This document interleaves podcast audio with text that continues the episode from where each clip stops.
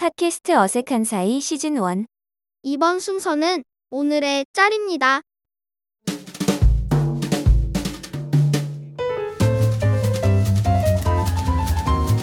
자, 이번 시간은 오늘의 짤 시간입니다. 오늘의 짤의 어, 주인공이 누굴지 많이 궁금하실 것 같은데 우선 오늘의 짤 듣고 돌아오겠습니다.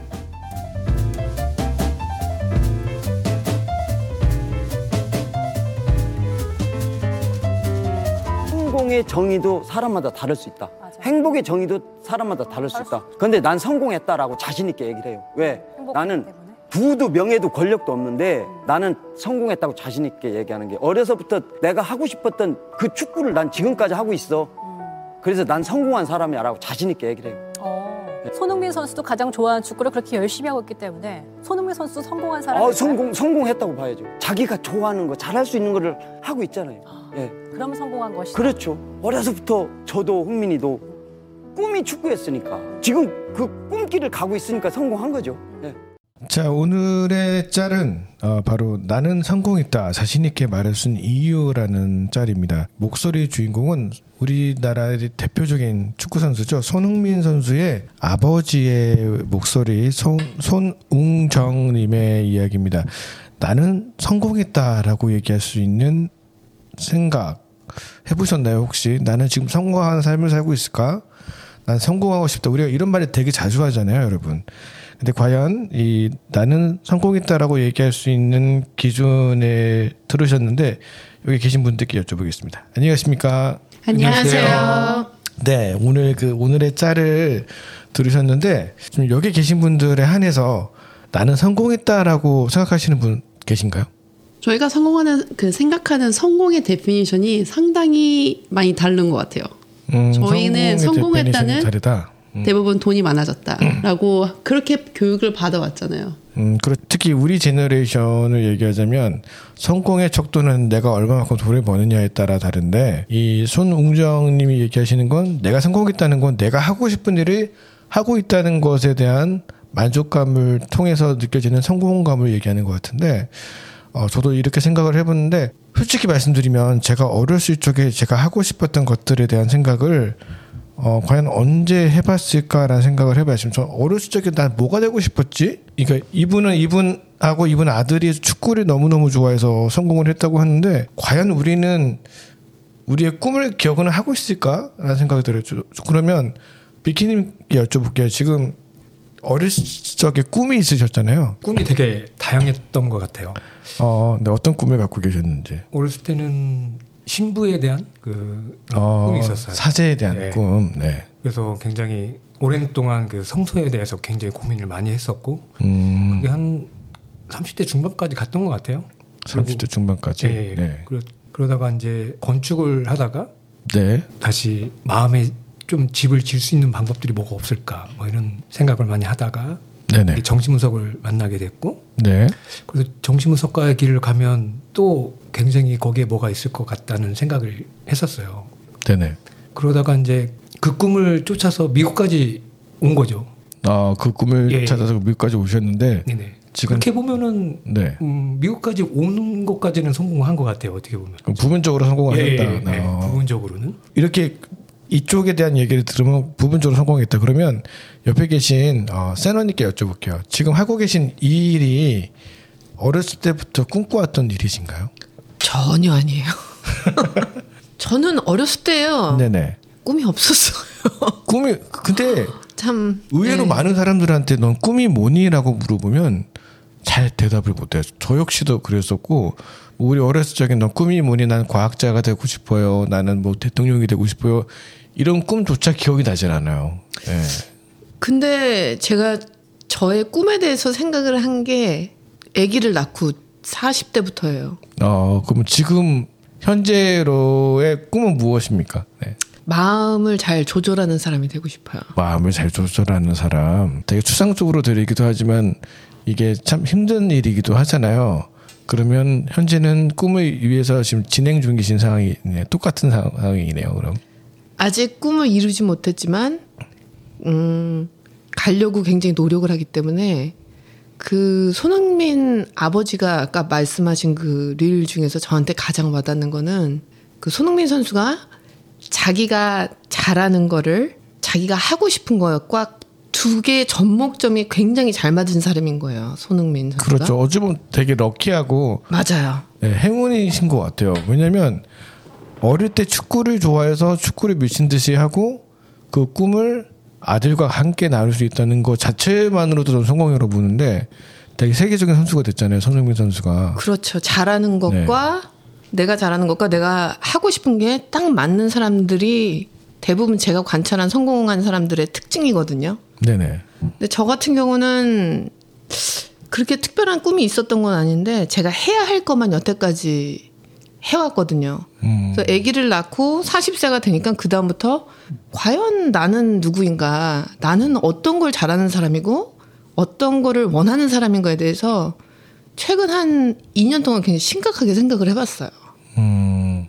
그래서 나는 지금 현재 경제 생활을 하고 있고 직업이 가진 직장인이지만 이건 아직 성공한 게 아니라고 생각을 하시는 거네요. 그러면 현재로서는. 그렇죠. 왜냐면 성 공이라는 거에 가장 그 파운데이션은 저한테는 마음을 잘 조절하는 사람. 마음을 잘 조, 조절하는 좀 사람. 너무 추상적이죠. 근데 전 되게 공감하는 게 저도 꿈이 없었거든요. 음. 다들 너 꿈, 꿈이 뭐야? 그러면 아 누군가가 선생님이랑 했으니까 나 선생님이랑 얘기하지. 누군가가 미술 선생님이랑 했으니까 미술 선생님이 해야지. 그런 식으로 해서 누군가한테 교육을 받은 꿈에 대해서 얘기를 했었어요. 그러면서 이제 나이가 들어서 내가 무슨 직업을 잡고 뭐 하는 데 대해서 상당히 너무 어려웠던 것 같아요. 맞아요. 그래서 지금도 어 BK가 제 남편이잖아요. BK한테 맨날 물어봐요. 나 재능이 뭔 것 같아? 나 잘하는 게 뭔 것 같아? 그래서 매일 물어봐요, 제가. 아직도 재능을 못 찾은 거예요. 음. 그래서 좀 안타깝죠. 지금 40이 넘었는데. 근데 지금 찾아도 늦지는 않은데 제가 아직도 저의 재능이 무엇이고 내가 정확히 원하는 게 뭐고 내가 잘하는 게 뭔지 발견을 아직도 못했어요. 그렇지만 목표가 있으시다. 목표는 마음을 잘 조절하는 사람. 그러면 이제 그 옆에 계신 무선 언니께 여쭤볼게요. 음, 꿈이 있으셨습니까? 아까도 얘기했지만 꿈이 없었어요. 그래서 정말 되게 운이 좋게 뭐 이것저것 하다가 지금 직업을 잡게 됐는데 지금도 저의 꿈이 뭐냐고 저 그러니까 똑같아요. 저도 애를 낳고 나서 내가 누군가 내가 무엇을 해야 되나를 되게 많이 고민을 하다가 진정한 저의 삶의 목표, 저의 꿈은 내가 내 자신을 찾아가는 그 관계, 그 단계더라고요. 그래서 애를 키워가는 과정에서 나도 어느 정도 잘하고 내가 어떤 사람인지 무엇을 좋아하는지 그러면서 또 그거가 또 아이한테 투명하게 반영이 되더라고요. 그래서 그게 저한테 성공은 아니지만 어, 어쨌거나 그 가는 길이 아닐까 하는 생각이 들 때가 많아요. 음, 저도 순간 저도 생각을 오래 했는데 저는 많은 여자분들이 그 그런 꿈 얘기 들어보 나는 현무양처가 되고 싶어요. 저는 반대로 현 현부 양부가 되고 싶어요라고 생각을 했었어요. 정말요? 네. 정말요? 정말로. 왜냐면 제가 우연치 않게 이제 옛날에 제가 녹음했던 방송 녹음본을 들었는데 제가 뭐라고 얘기를 했냐면 전 나는 정말 커서 좋은 아빠가 되는 게 꿈이야라고 얘기를 했던 게 있었어요 정말로 와. 지금 제가 이제 두 아이 아빠로서 좀 살고 있는데 물론 이제 제가 좋은 아빠인지 아닌지는 뭐 제가 제 주관적으로 얘기할 수 있는 부분은 아니지만 저는 어느 정도 내 꿈을 이루어가고 거의 가까이 오고 있다는 느낌은 받아요. 그게 정말 내 꿈이었고 내가 원하는 거였다면. 근데 꼭 내 꿈을 가지고 내가 그 꿈을 이루었다 해서 성공이라고 할 수는 없지만 우선은 어떻게든 내가 좋아하는 거 내 꿈 뭐 이런 것들을 다 종합해 봤을 때 내가 지금 하고 있는 게 내가 성공하는 거에 내가 하고 싶었던 걸 하고 있으면 그게 성공의 척도라면 저는 어느 정도 성공에 가까이 왔다라고 생각은 그러니까 들어요. 성공이라는 게 꼭 직업이랑 연결될 필요는 없는 거예요. 그런 것 같아요. 그건 맞는 거. 어, 물론 뭐 손흥민은 자기 꿈과 축구가 같이 맞았지만은 삶에서는 솔직히 직업은 저희가 먹고 사는 사, 먹고 사는 거에 대한 수반된 그 뭐라 하죠 경제적인 그 도움일 그렇죠. 뿐이지. 우리가 의식주를 하기 위해서 어. 기본적으로 필요한 거죠. 근데 물론 사람마다 가는 그, 가, 그 가치관이 다르겠지만은 점점 느껴요. 저희가 하고 있는 직업은 나의 꿈이라기보다는 그냥 상- 생계의 목적으로 하는 거다라는 생각이 들어요. 그런 것 같아요. 제가 생각해 보면 내가 하고 있는 일이 예를 들어서 뭐 내가 특정 그 꿈이라는 게뭐 아주 어렸을 적에 꿈을 꿨던 것도 있지만 내가 하다 보니까 이게 내 꿈이 되는 경우도 있거든요. 그래서 저 아는 친구는 지금 의사 선생님인데 그 친구의 목표는 노벨상을 받는 거예요. 현재 지금 그 어, 바이러스, 그러니까 그 전염병 그 쪽으로 공부를 하는 아, 공부하는 게 아니고 이제 그쪽으로 연구를 하면서 이제 의사를 하는 친구가 있는데 그 친구 말은 내가 미국에 왔을 정도로 왔, 왔을 때 나의 꿈은 노벨상을 좀 받아보고 싶다라는 얘기를 했을 때 그건 정말 그 친구가 그 노벨상을 받게 된다면 그 친구가 성공하게 되는 거잖아요. 이 말을 그렇게 빗대어 보면 그래서 우리가 지금 성공의 여부를 떠나서 지금 내가 얼마만큼 내 인생에 만족하고 있느냐라는 얘기인 것 같아요. 제, 제 생각은. 지금 우리가 우리 인생에 만족할 수 있는 생활을 하고 있다? 뭐, 라는 생각을 한다면 그것도 어느 정도 부분적으로 성공한 것 같고, 어, 특히 이제 저희 입장에서 저희는 이제 현재 지금 한국이 아니라 외국에 살고 있다 보니까 지금 어 좀 다른 관점으로 볼 수도 있지만 우리가 살면서 우리가 행복감을 느끼는 것 자체는 음 어느 정도 내가 성공했다라고 저는 생각이 듭니다. 모두 행복하세요. 네. 되게 되게 힘든 질문이잖아요. 모두 행복하세요라는 질문. 네. 저 같은 경우는 행복이라기보다는 제 삶에 꽤 만족을 하는 편이에요. 행복이랑은 약간 다르거든요. 약간 약간 feel content라 그래야 되나? 그러니까 만족은 하는데 feeling happy는 어떻게 들어보면 이렇게 막 업되고 exciting하고 약간 그런 느낌이잖아요. 그렇지는 않고요. 만족은 해요. 자존감이 높으신 것 같아요, 언니. 어 그렇지는 않고요. 아닌가요? 어 이런 느낌이죠. 편안하게 하면 나쁘지 않아. 이 정도면 됐어. 어, 쏠쏠한데 괜찮은데 뭐 이 정도. 네. 나쁘지 않아. 괜찮아, 괜찮아. 척해, 잘 되고 있어. 근데 제가 봤을 때는 행복한 사람들의 특징은 제가 생각을 해봤는데 과연 아까도 말했듯이 꼭 직업이 나를 행복하게 하고 성공하게 하는 거는 아니잖아요. 네. 근데 행복한 사람들의 특징은 어 이건 것 같아요. 제 나름대로 봤을 땐 실제 나와 어 내가 기대하는 나 있잖아요. 네. 그거의 갭이 작은 사람들이 행복하더라고요. 음. 왜냐면 나는 이런 사람이 되고 싶은데 실제 나는 그렇지 않을 수 있잖아요. 맞죠. 그러면은 바로 우울로 빠지고 괴롭거든요. 행복하지 않아요. 자꾸 좌절에 빠지죠. 그렇죠. 근데 나의 실제 나와 내가 생각했던 나의 격차가 작은 사람들은 굉장히 행복해요. 그래서 저는 저에게 행복이라는 거는 그 갭의 차이가 아닐까. 그러면 만족하고 있으면은 그러면 그렇죠. 꽤 적다고 느껴지는데 그래도 저는 아직까지 저에 대한 expectation이 좀 높은 편이에요. 그렇다고 우울해 가는 것도 아니고 그렇다고 막 exciting해서 happy한 거는 아니고 어느 정도의 갭은 유지가 돼 있어요. 그래서 저는 happy라는 다 글쎄요. 행복이라는 단어가 한국말에는 그게 생긴 지가 얼마 안 됐다고 그러더라고요. 어 그래요? 예, 그 예전에는 그럼 행복이라는 단어를 얘기했을 때 오히려 만족이라는 표현들로 더 많이 썼었다고 하시더라고요. 그렇게 봤을 때 우리 센 언니는 그 자기 그 이, 이상을 그리는 나와 현재 나가 그 갭 차이가 만족스럽다고 했잖아요. 그러면은 어떻게 보면 굉장히 본인 자신한테는 굉장히 만족스러운 사람이네요.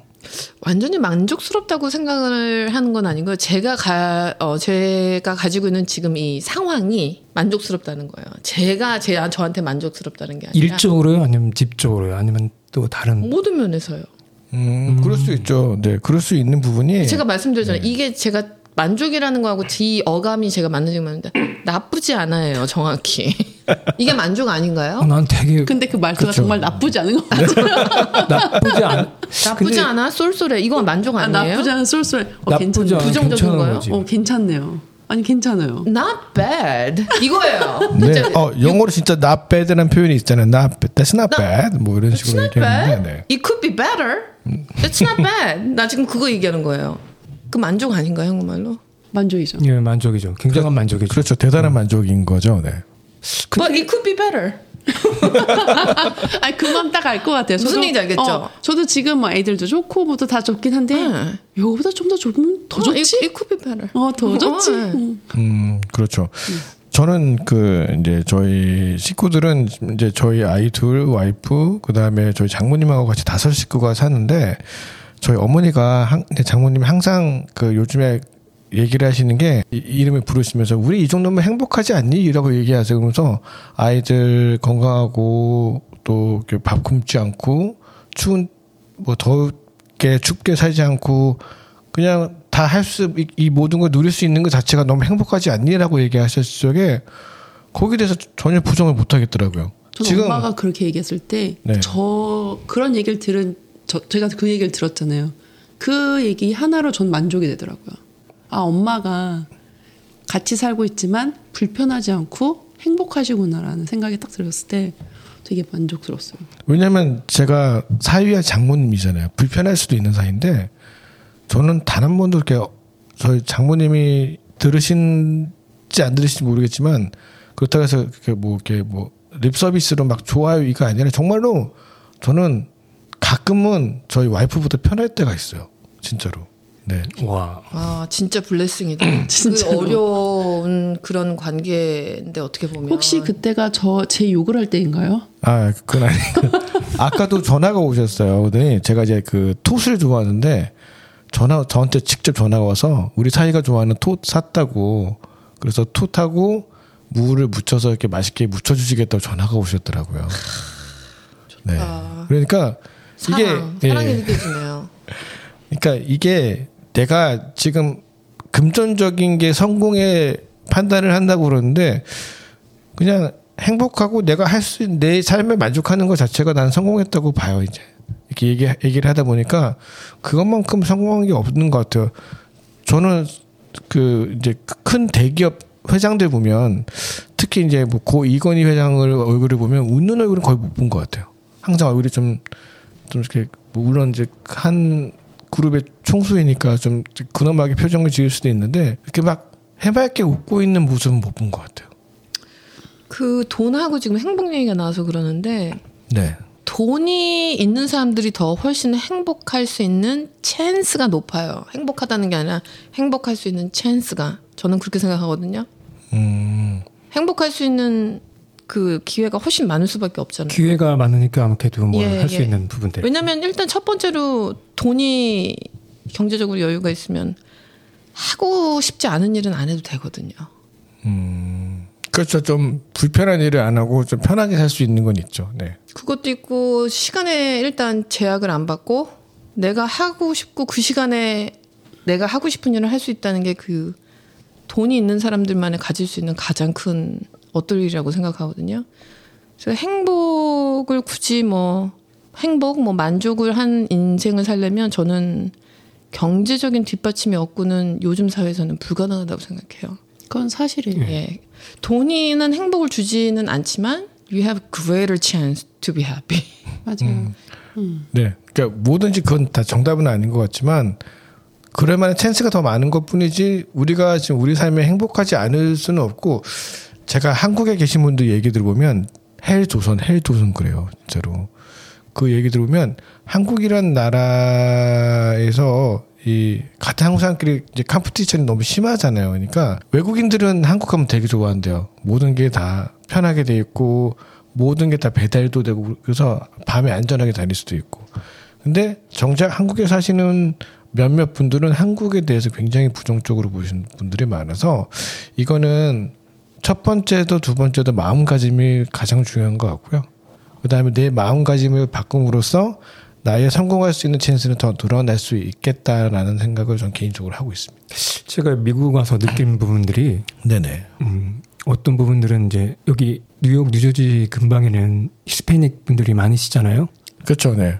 근데 그분들이 이렇게 보면은 저희 그 한국 분들보다 뭐 잘 사시는 분들도 계시겠지만 좀 저희 한국 분들 이민 오신 분들보다는 조금 경제적으로 좀 많이 경기적으로 힘드신 분들이 그렇죠, 네. 훨씬 더 많다고 저는 보여지는데 근데 행복이라는 관점으로 봤을 때 어떨 때 보면은 그분들이 저희들보다 더 행복해 보이는 부분들도 되게 많은 것 같아요. 그래요. 되게 그- 긍정적이고 아이들을 대하는 태도나 뭔지 모르겠어요. 근데 그 이유가. 근데 경제적으로 그분들이 허- 굉장히 여기 이민 오신 분들보다 훨씬 더 궁핍하고 조금 힘든 위치에 있는데 포지션에 있는데도 불구하고 굉장히 해맑고 밝으세요. 그리고 긍정적이세요. 보면은 그런 거 봤을 때는 저 그런 분들 뵈면은 또 돈이 그리고 경제적인 부분들이 꼭 행복이라는 것들을 견주어 봤을 때 귀는 많을지는 모르지만 내가 실질적으로 느끼는 부분들에서는 또 같지는 않지 않나 그런 생각이 들더라고요. 그렇죠.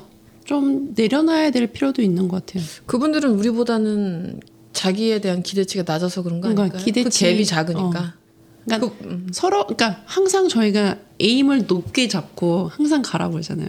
그보다 좀 기대치를 좀 낮춰서 자기 하루를 좀 더 그냥 편하게 좀 재밌게 살면은 좀 좀 더 행복한 삶이 될 수 있지 않을까 생각도 들긴 해요. 두 가지밖에 없는 것 같아요. aim low, 자기 expectation 낮추거나 아니면 자기가 높이 놓은 aim high 거기에 가던가. 음. 두 가지밖에 없는 것 같아요. 네, 그렇습니다. 우리가 얘기하는 게 정답일 수도 없고 정답이 여도 일 필요도 없어요. 그러니까 이걸 들으신 여러분들이 한번 생각해 보실 법한 내용이라서 한번 오늘 저희가 준비해 봤습니다. 자, 오늘의 짤 여기까지입니다. 감사합니다.